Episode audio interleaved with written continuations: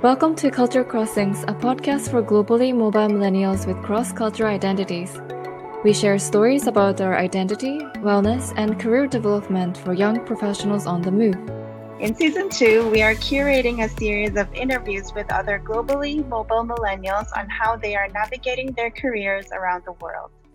In this episode, we have Zishu Chen, a column writer and education innovator specializing in China and the US. Zishu has an interdisciplinary background in education and economics. For college, she went to the University of North Carolina at Chapel Hill in the US. She also has a master's degree from Harvard Graduate School of Education. In this episode, she will share her experiences in both China and the US as a student and later working in the education industry as a professional to create a learning environment where students could prepare themselves to navigate their future in both contexts. Welcome, Zishu. Hello, um, and thanks for hosting me for this episode. Uh, I'm glad to have the opportunity to share uh, some of my cross culture experiences here. Thank you. Thank you. To start off, could you tell us about your cross cultural journey so far? Yeah, yeah. Uh, definitely. So I guess I, I can go chronologically backward. Uh, so Cambridge was my last stop in the in the United States, and uh, so basically college in the south, and then and then graduate school in the north. Um, before that, I did a summer exchange program in Australia. Uh, it was in the western part of Australia in Perth, uh, and that exchange kind of um, triggered my curiosity to study abroad.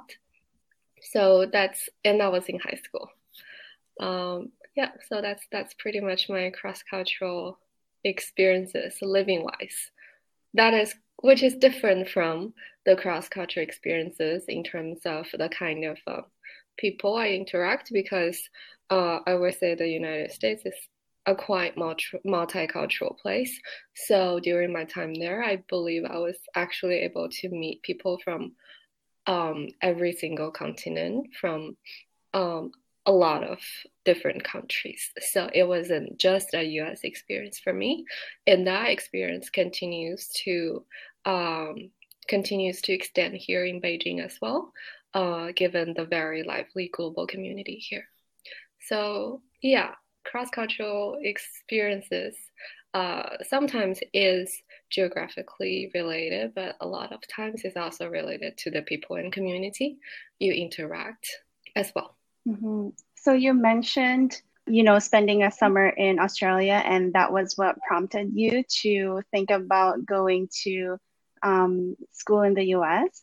But can you tell us a little bit more about mm-hmm. your experiences as a student in China growing up and you know how you came to study in the US. Right.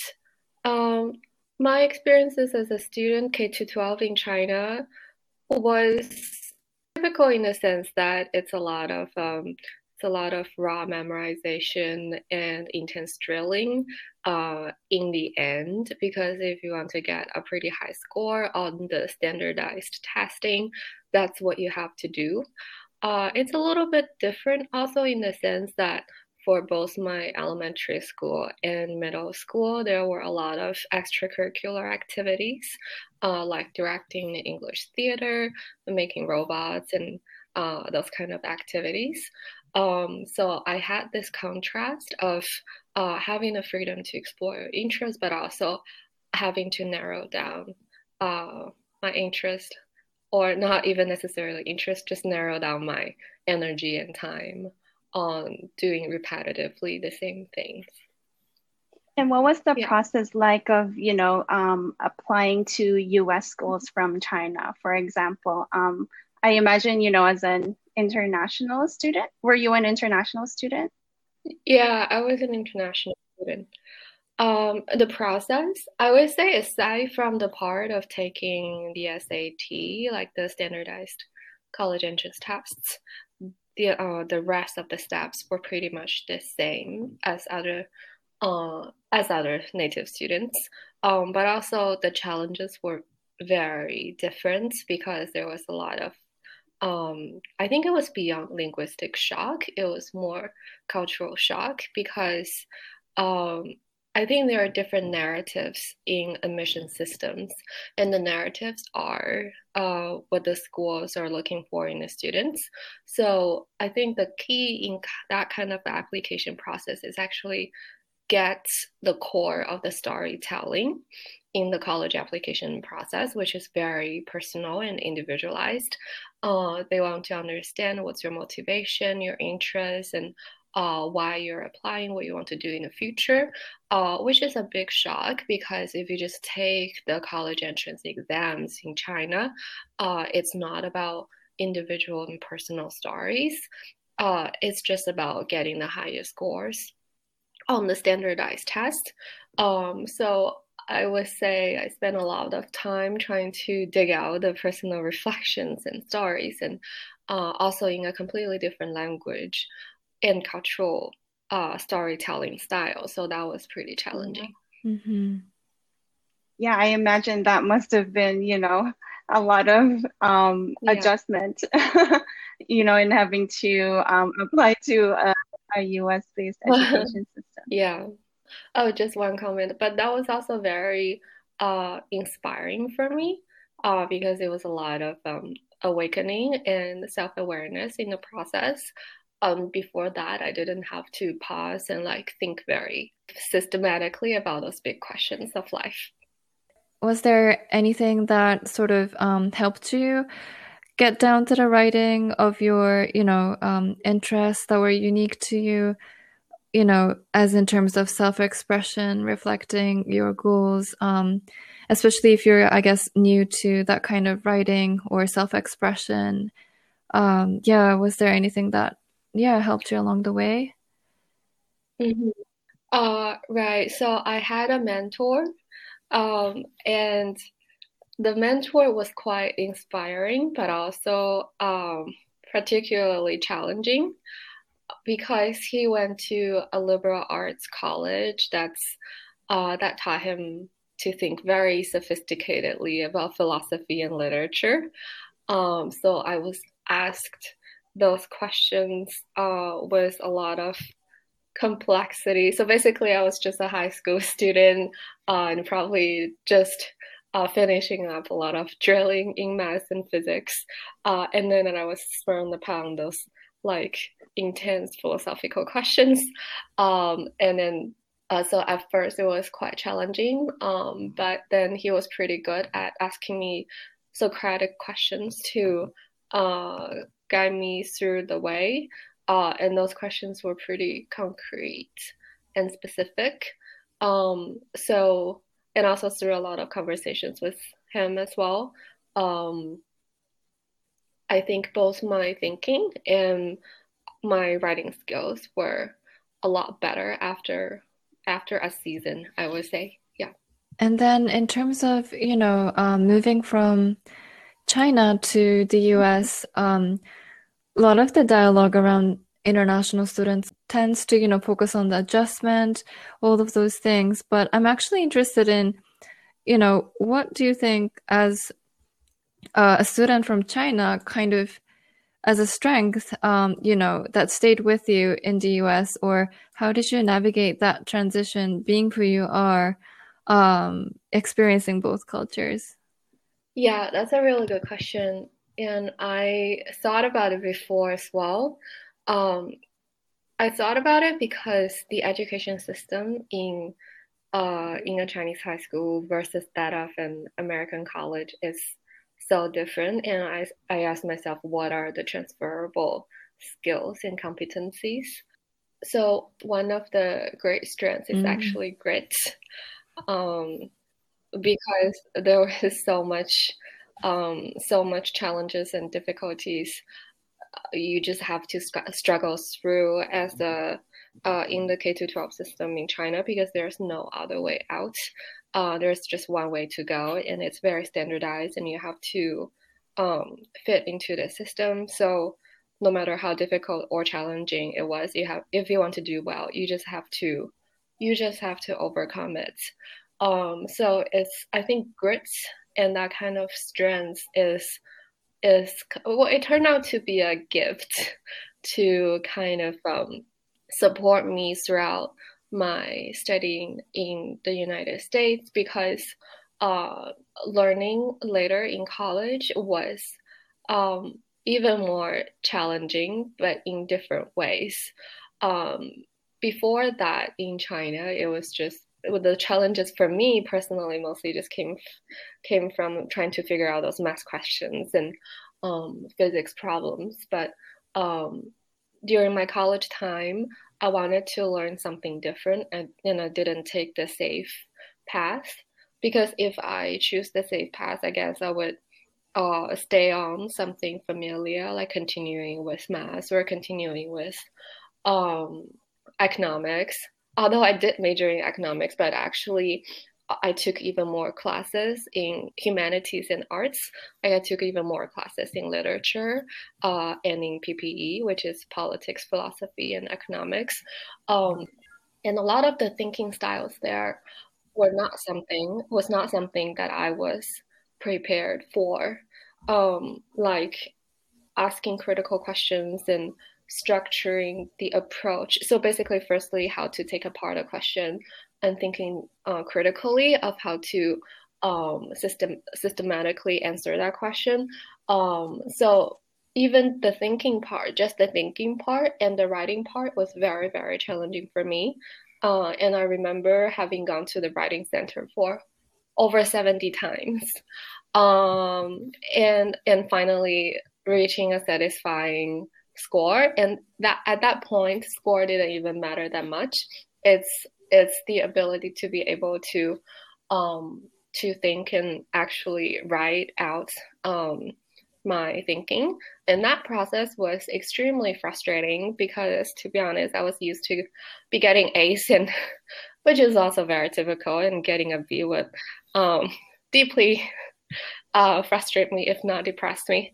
Um, but because I chose a different path and I remember for one semester or even two semesters, it was quite easy to get a B or even C in the classes because I just really wasn't used to be thinking and writing that way.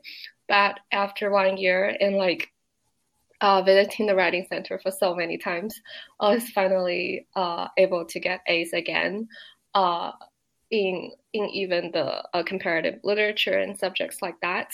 But once again, uh, what's satisfying for that was that finally, even if I got the A's, uh, it didn't. It's it's not the thing that matters the most anymore.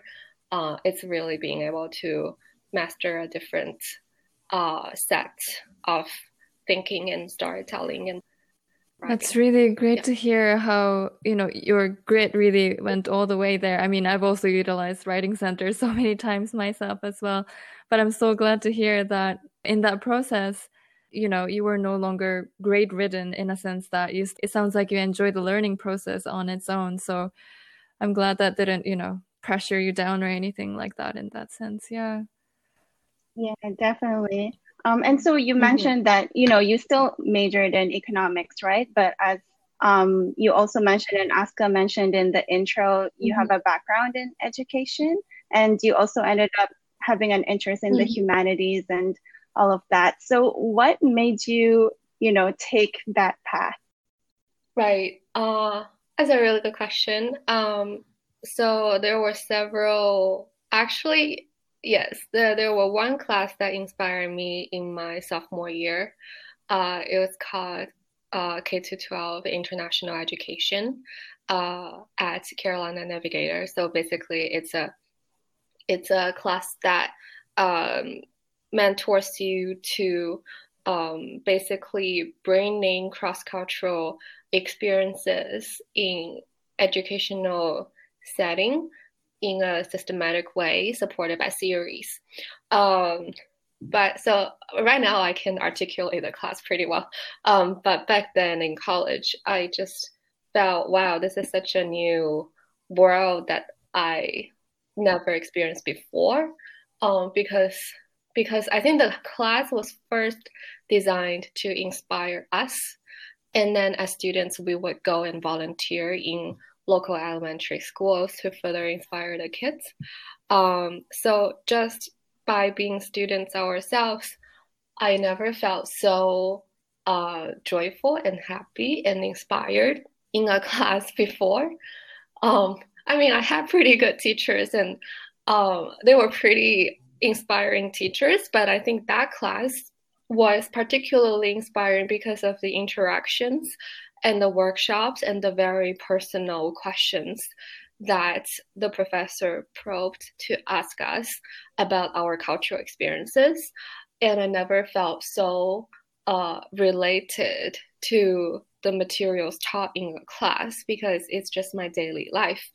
Um, and because also it was a cross cultural class um, that I never got the chance to kind of um, step back and just jump out of the box and um, reflect and think in a very guided way about my cultural identity and what does it mean to what does it mean to be in well i don't want to categorize and like generalize into boxes but like what what does it mean to have this um, east asian i guess um, cultural identity uh, and what does it mean to grow up in this way um, and especially in a very uh, almost completely different cultural setting uh, such as uh, such as the American culture.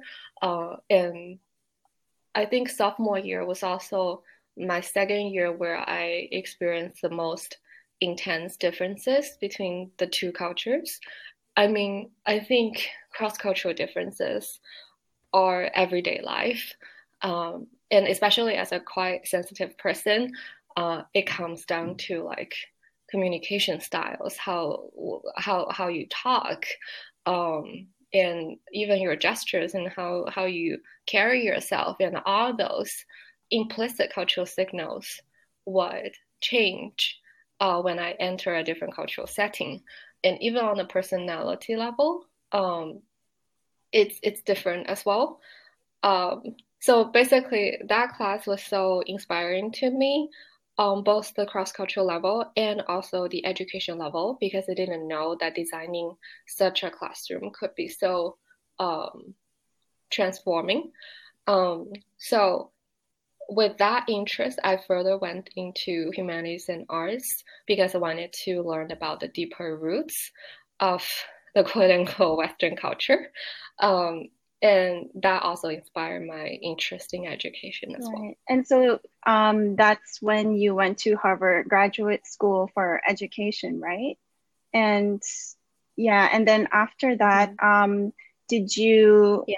I guess, move on to work in the education field? Uh, yes. So after Harvard Graduate School of Education, I did one year of research. Um, in Boston. It was a joint research project by faculties from Harvard Medical School, Wellesley College, and also Boston University on Asian American family well being. And um, some of it was about child psychology as well, and also about parent child relationship.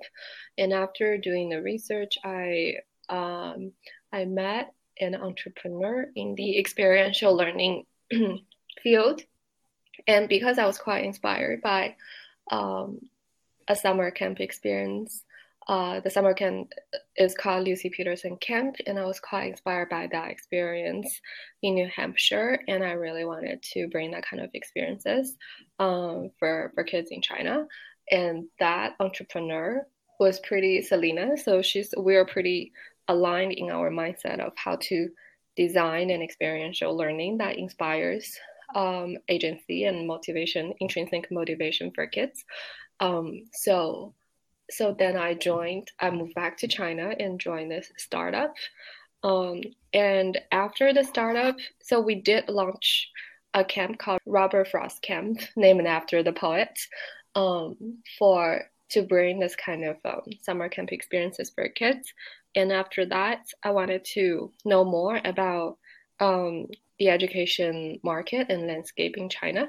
Um, so then I went on to another ed tech company in Beijing. That's great. I'm curious to know at two levels. Like, first, how was it like moving from the US after learning there and living there and working there for many years and then moving back. And also, what was it like as a professional to, I suppose, bring the entrepreneurial learning experience to, yeah, the students in China?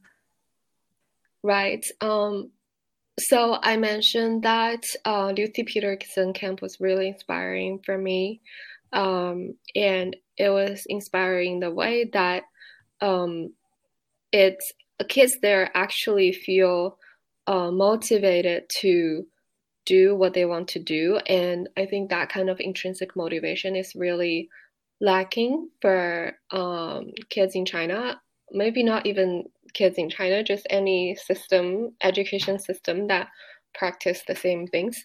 Um, especially because, um, as you can imagine, for children here, the family environment is quite uh, demanding, and basically every single minute is planned out um, after school.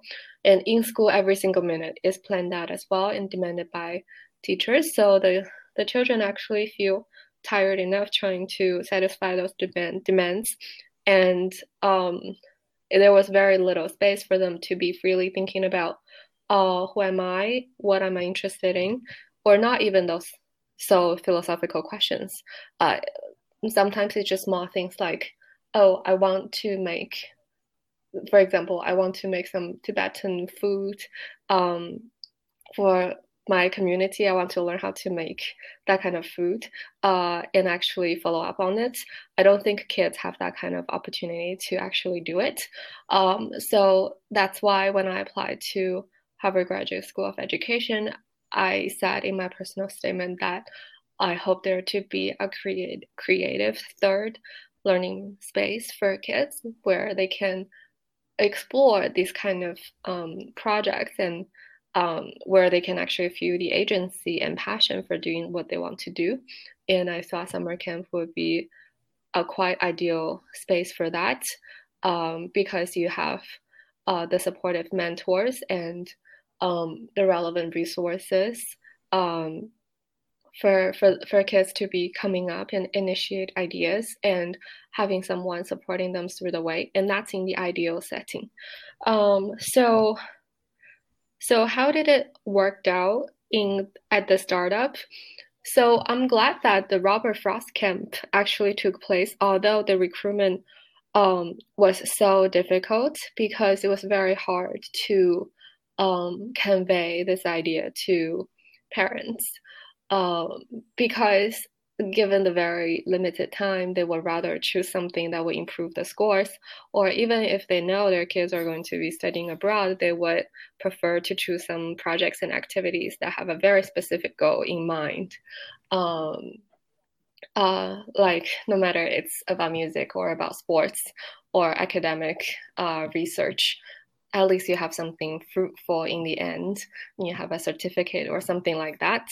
Um, so it's very hard to convey the idea of why agency and intrinsic motivation is so important, uh, and how it works, and why participating in this kind of summer camp can actually uh, realize it because it's just not tangible, and um, and it's um, the deliverables are not very concrete.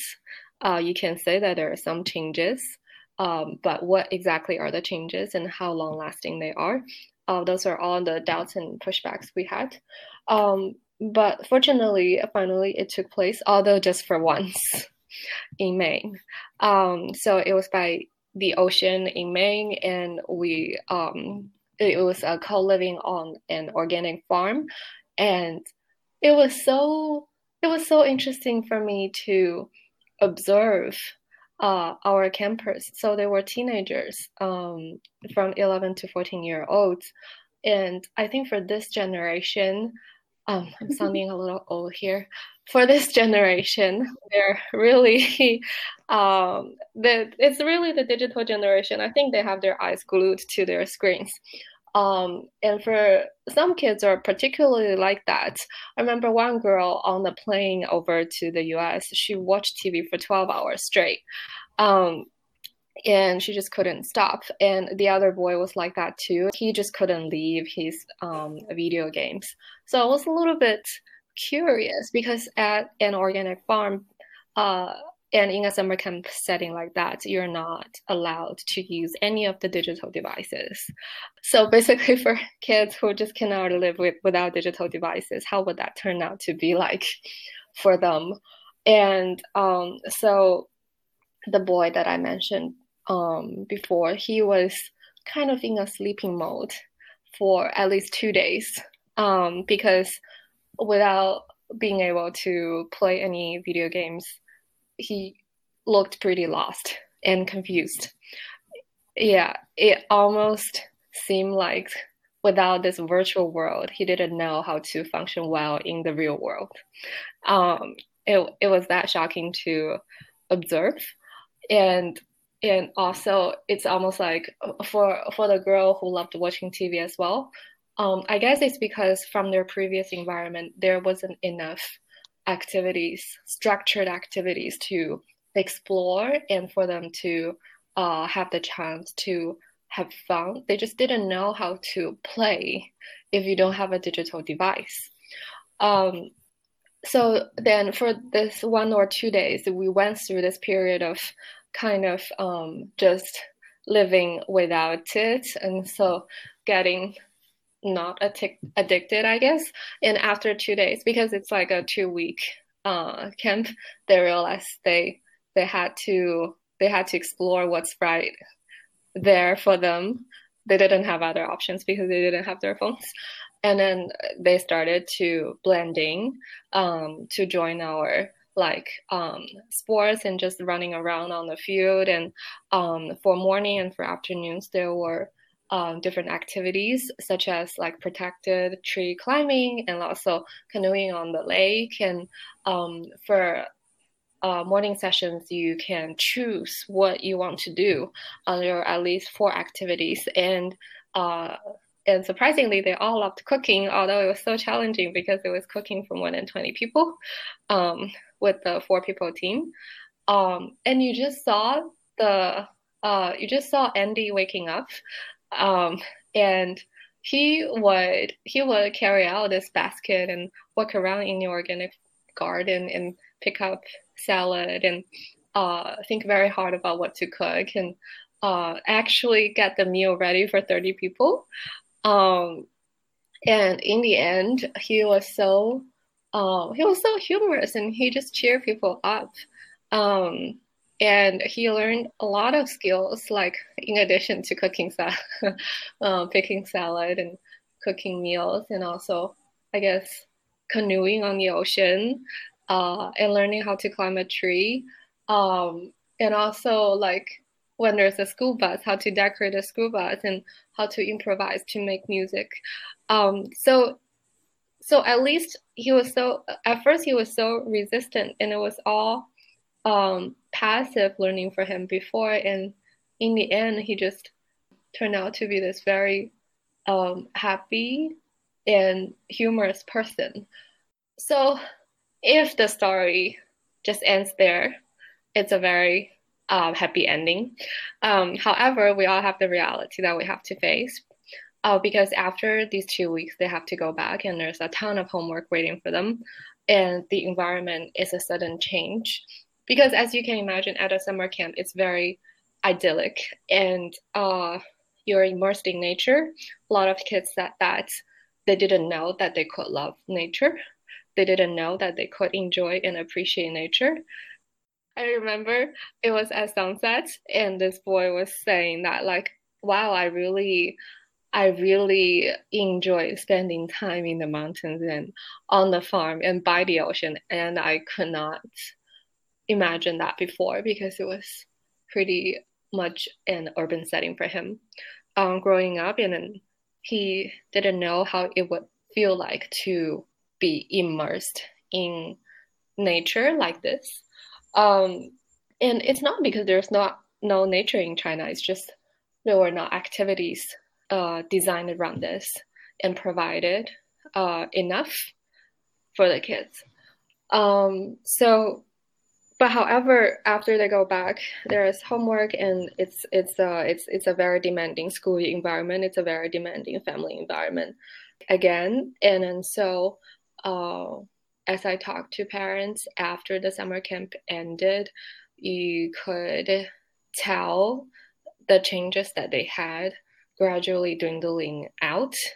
Uh, and once the school began, it's everything kind of just went back to how it was like before. Uh, and that can be quite frustrating um, and makes me wonder how long lasting that kind of effect it can create. Although, like some kids and parents would say, like, of course, there, there, there are changes. Um, well, for me, it's kind of a way of counseling, I guess. Um, because one change they all see is that the kids after they went back, they they all started to do some sort of housework um, because a part of the agency uh, that you feel at community living is that you you have this shared responsibility for the community and you do things out of love for the community rather than uh, rather than out of being demanded by someone to that that tells you to do it. So it's that kind of agency we're hoping to cultivate for the kids.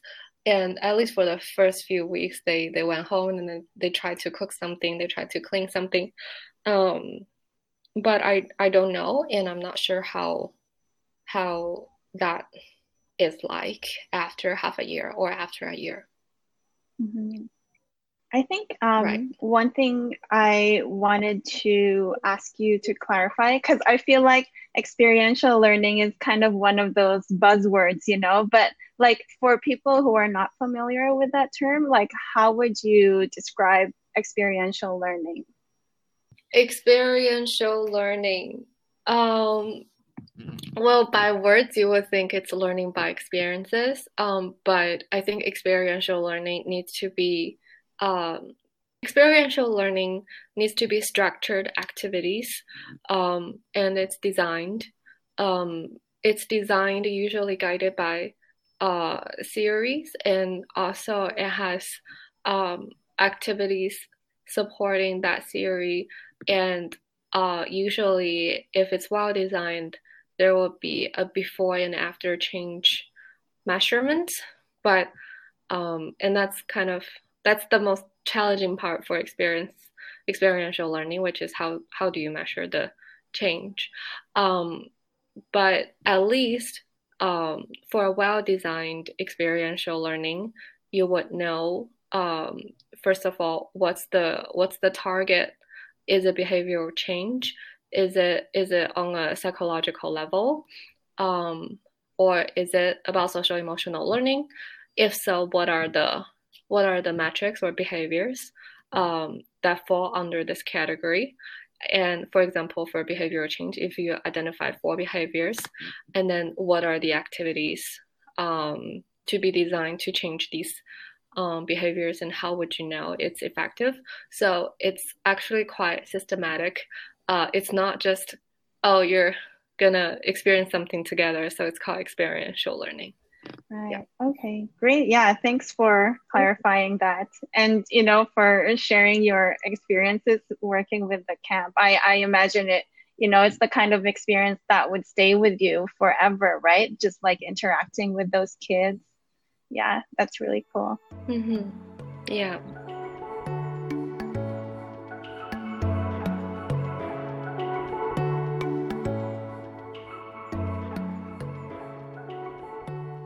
Suppose yeah. um, in line with that, um, so what was it like for you to transition from life in the US to China? Um, yes, you've shared um, the work around uh, educating um, students in China, but for you personally, um, what did that transition from the US to China mean to you? And yeah, how did you navigate that cultural um, change? Right. Uh, this is actually such a timely question because we just had uh, an inclusivity and equity workshop at work last week. And the first question that the facilitator asked us was um, how how much or what's to what extent does the role of cultural identity play out in your life and um, intuitively I give them the answer of 90%. Um, and for some other people, uh, it was like 20, 30, 50, but I gave a pretty high score um, because I really do think that um, being a different culture infiltrates everyday life. And um, so basically, I think life, I think life in China, um, okay, how to not generalize it. But basically, I think on a couple of different aspects, I would. So if if um, if social and cultural identity is a construct and it's a performance, I think my performance would be quite different uh, if I am in a different cultural context. Um, so I have to be very careful about how yeah, to yeah. put my words here. So basically, yeah, please take your time, and it doesn't have to be. Uh, how do you say like, um, it can be just purely based on your personal experience. Um, because uh, earlier in our podcast, for example, we have um conversations around culture shock. So like, what did it feel like for you know me and Phoebe to move from our country of birth to another country and also we talk about you know things like reverse culture shock where we come back from where we were to other places and so yeah we were just genuinely curious about um i'm i'm guessing that your um, move from the us to china was intentional by your choice but i also kind of wanted to understand you know how how did that go for you so yeah mm-hmm. right um, so I've moved back from the US to China for over three years now, three years and a half. Um, so at first there were a lot of uh, cultural shocks and just how to navigate your life, that kind of shocks. Um, I remember, so I remember first year moving back, um, the shock was like, wow, everything was dependent on my phone. Um, and I remember, like, I remember the first time when I scanned the code and opened the bike, uh, or call, uh, mm, and also like the waimai delivery. So basically, the fast food delivery was really, uh, was really handy, and also, um, and also online shopping kind of um, usually the delivery is next day. Uh, and my friends in the state would joke about this and be like, "Oh, you're so spoiled," and like, uh, kind of losing patience when the delivery has like longer, um, longer day expectancy. Um, so, but those are all on the service level. It's all very uh, digital and mobile. But also, I remember although it felt pretty convenient. Oh, so it definitely felt pretty convenient when I just when I first moved back. Um, but then I was shocked by the the amount of trash that was created in this process as well. Uh, the overpackaging of the fast deliveries and also um, not only for online shopping but also for uh, the fast del- delivery food and those plastic bags really cannot be degraded. Mm-hmm. Um, so those kind of issues. But once again, that's really on the uh, just everyday, um, everyday level. Um, and also for cultural shocks, because the first startup I joined, um, although the idea was very innovative, um, the cultural setting was very, so the cultural setting of the team was really, really traditional Chinese. Um, so my work experience uh, in terms of culture um, the first step was really traditional Chinese, and then and then it moved toward um, less traditional Chinese and more just modern, fast-paced working. Uh, to now, it's like uh, mm. a quite a intercultural, international setting. Um, but I remember the first step. Uh, so basically, at my first move, um, there was so much countercultural shock and like difficulty in communication um, because people just wouldn't say their point. Um, and I just want to get to the point. Um, and but like if if you are the kind of very traditional style of communication which is not commonly practiced in a lot of cities um, but in that city it's it's like uh, very tea culture and like um, and you have a lot of classic readings with the Taoism and uh, time is quite slow and um, they would tell you a very very circular story and and they will hide the point all the way to the end um, and I was like, this conversation could have been done within three minutes, and I have to listen for so long. And in the end, I still wasn't sure if I got the right understanding. And this problem cannot be solved by asking, because uh, and I, I, I kept running into that problem even at my uh, my second stop uh, as well. It, and then it's kind of a dead circle uh, because for people who are non-linear storytelling, by asking them what's the point you're trying to make, they wouldn't give you the point. Um, and it's exactly because they don't want to give you the point. That's why they tell a story. And then so I would just get stuck in that repeated circle. And in a work environment, that's just so frustrating especially in terms of conflict resolution. I wouldn't even know what's the problem. So I don't know how to solve it. Um, so communication wise, that's one of the big countercultural shock for me. Yeah. I'm wondering, how did you navigate that um, differences in communication style? Because, um, I mean, I'm also wondering if this was something based on traditional culture and also something generational or you know, um, were people in your workplace mostly from, you know, China, or did they also come from intercultural background like yourself, or what was it like? And yeah, how did you how did you kind of navigate this communication barrier?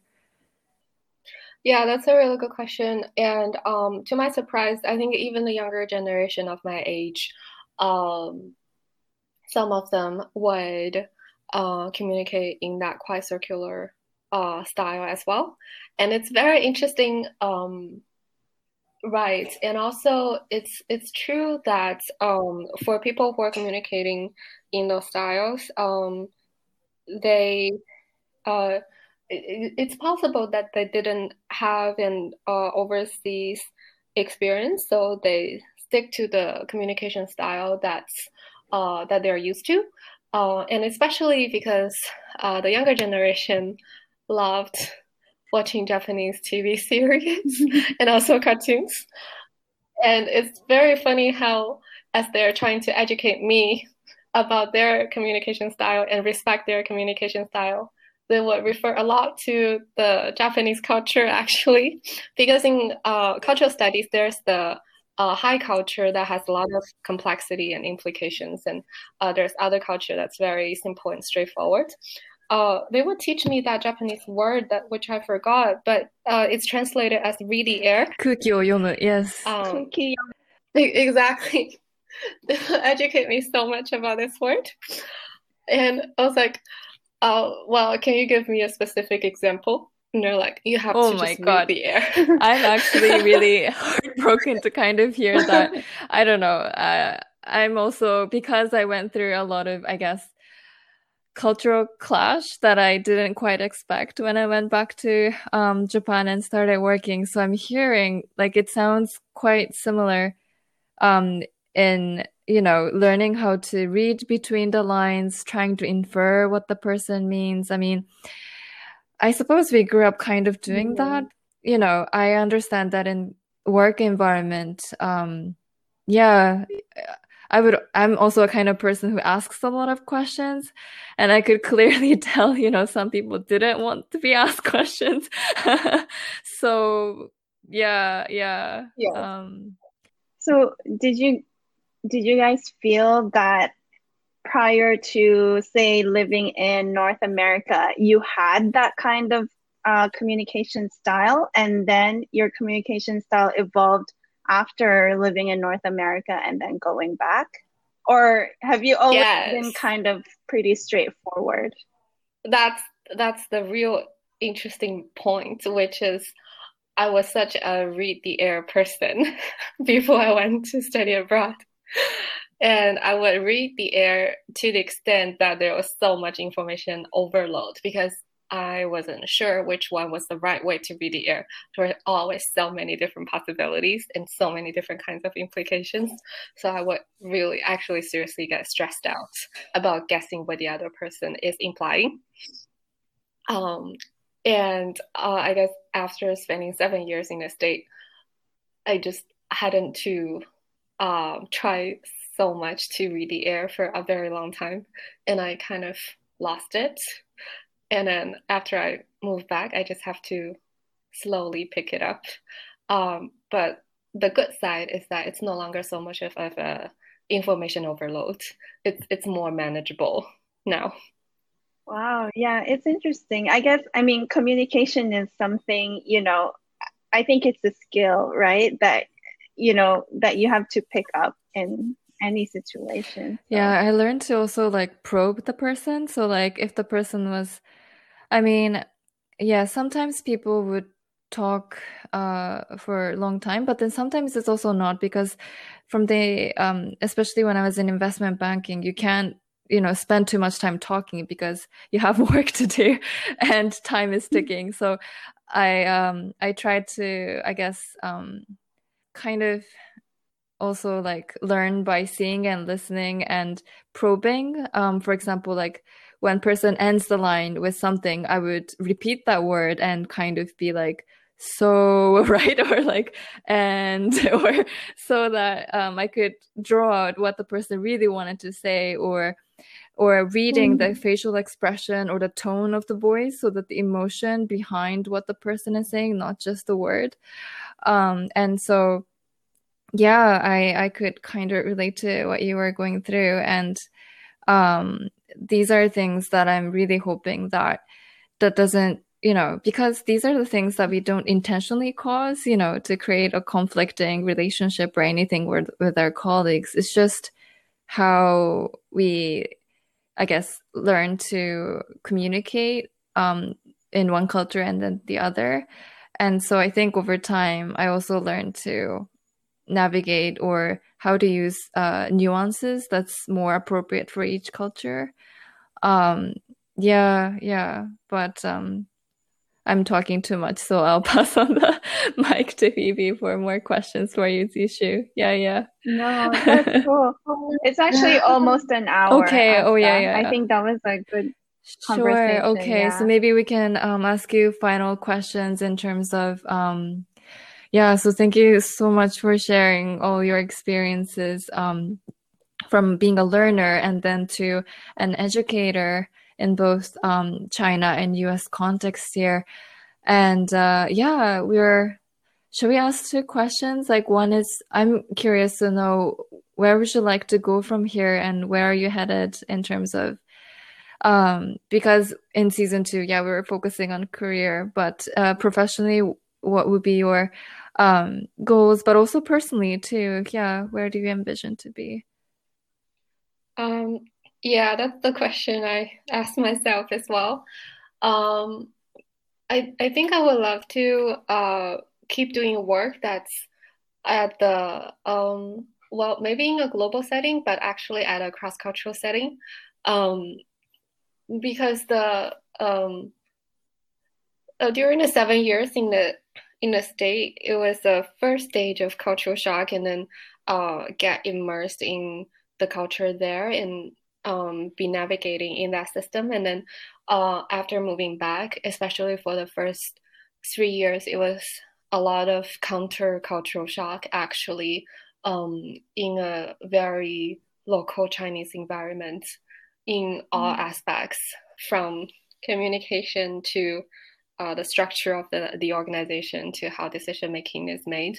And uh, until now, I'm uh, kind of uh, in the middle ground um, of um, both working with the very local culture, but also uh, having a global team in the same time. And I find this kind of setting uh, to be most relevant for me to navigate. And this is also the setting that I find uh, where I can make the most contribution and um, being a bridge not only uh, for culture but also for understanding local issues and um, different uh, business practices uh, as well. So this is the overall, uh, I think, uh, professional or work setting I would prefer um, to have in the future.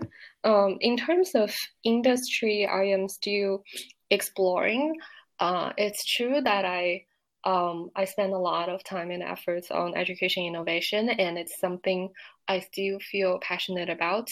Um, in the meantime, um, I think there are a lot of pressing issues globally um, as well. For example, environmental protection or digital transformation that a lot of companies need to go through, uh, and especially um, preparing workforce for the new skills. Um, because we're entering the fourth industrial revolution, and like each of the uh, industrial revolution before, a lot of people will be out of um, job if we don't do the training work well. Um, but if we do it well, actually everyone would uh, make a happier life and, and more efficient in a more efficient society as well. So there are a lot of pressing pressing issues that we face, um, and I am. Uh, I would hope to make a contribution in one of those areas in the future. That's cool. Yeah. Um, any last thoughts or recommendations on you know what you'd like to share with our audience thinking of pursuing a career in the ed- education industry either in china or the us in the education industry um, i would say the education industry especially in the ed tech sphere is um, is a very uh, exciting but also very hectic uh, market in China. And when we talk about the market, it's it's almost completely different from you know education innovation in a charter school or at a summer camp that's more focused on education philosophy and practices. Um, for the education market here, it's there are a lot of capitals um, and um, technologies and um, a lot of pressure on growth. Uh, so it's um, it's it's definitely a very new piece of land, um, and and it lacks, um, well, I I think some uh, very good content would uh, really help for for students learning, uh, and also I'm curious if uh, innovative pedagogies can be combined with technology for the future of learning. Um, for example, AI and learning uh, combined together is a very hot topic. But however, um, we are still limited by um, algorithm and uh, and uh, the techniques to truly enable uh, machine learning for the students, so so that maybe one day they can even enjoy um, uh, learning by themselves. Um, so it's um it's a it's still a very complicated land and uh, in order to understand this market um, i would say you do need a lot of analysis and uh, insights to help understand how it works. And even for people working in the field they can't fully understand it either um, um, because there's intense policy regulation as well. Uh, so so yeah, it's a it's an interesting, exciting, but also very very complicated market. Thank you so much. Yeah, I think we'll wrap it up there. So uh, yeah, thank you again, Zishu. This was really great having you on our show. So that was Zishu Chen, a column writer and education innovator in Beijing. We hope this was an inspiring episode for anyone thinking about learning in China or US context or having a career in the education industry. Thank you so much for tuning in to Culture Crossings. This was Aska and Phoebe. To connect with us, visit our website at www.2020culturecrossings.wordpress.com. We are also on Facebook, Twitter, and Instagram. See you next time. Bye. Bye.